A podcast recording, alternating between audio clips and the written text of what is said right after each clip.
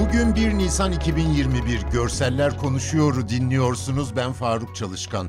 Ticaret Bakanı Ruhsar Pekcan, Mart ayı ihracat miktarının tüm zamanların en yüksek düzeyine ulaştığını açıkladı. Geçtiğimiz Aralık ayında %15.9'luk bir artışla 17 milyar 847 milyon dolar ihracat gerçekleştirerek en yüksek aylık ihracat rekorunu kırmıştık Aralık ayında.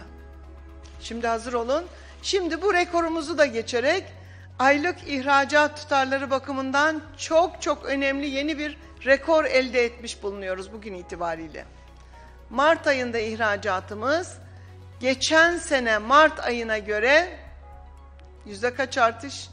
Yüzde 42.2 artışla 18 milyar 985 milyon dolara ulaşmıştır. 18 milyar 985 milyon dolarlık ihracat tüm zamanların en yüksek aylık ihracat rakamıdır. Daha şimdiye kadar 18 milyar doları bile gerçekleştirememiştik. Biz 19'u bulduk çok şükür.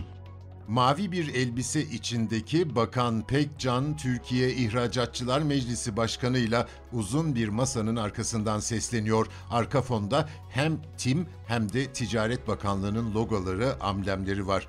Mısır'daki Süveyş Kanal İdaresi Başkanı Usame Rabi, kanalı 6 gün boyunca tıkayarak deniz trafiğinin durmasına yol açan The Ever Given isimli dev konteyner gemisinin soruşturma bitene kadar alıkonacağını açıkladı. Kanal İdaresi'nin oluşturduğu komisyon üyeleri Göller bölgesine çekilen gemideki belgeleri ve kara kutuyu inceleyerek mürettebatı sorgulayacak.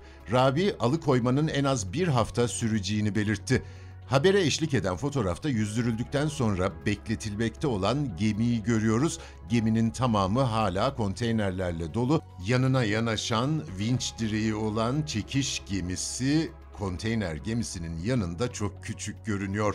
Türkiye ve Azerbaycan vatandaşlarının yeni tip çipli kimlik kartlarını kullanarak diğerinin ülkesinde 90 gün kalış süreli vizesiz turistik seyahat gerçekleştirmelerini sağlayan uygulama bugün yürürlüğe girdi.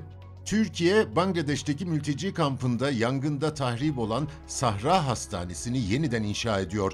İçişleri Bakanlığı Afet ve Acil Durum Yönetimi Başkanlığı AFAD, Myanmar'dan Bangladeş'e kaçan Arakanlı Müslüman mültecilerin kaldığı kampta çıkan yangında yıkılan Türkiye'nin hizmete sunduğu Sahra Hastanesi'nin yeniden yapımına başladı. Fotoğrafta yüksek bir duvarın üstündeki mültecilerin daha aşağıdaki çalışma alanını seyrettiklerini görüyoruz.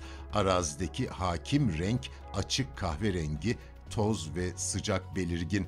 İnşaat alanında L şeklinde bej renkli büyük bir çadır kümesi görünüyor. Çadırların tavanında beyaz zemine kırmızı büyük hilaller var.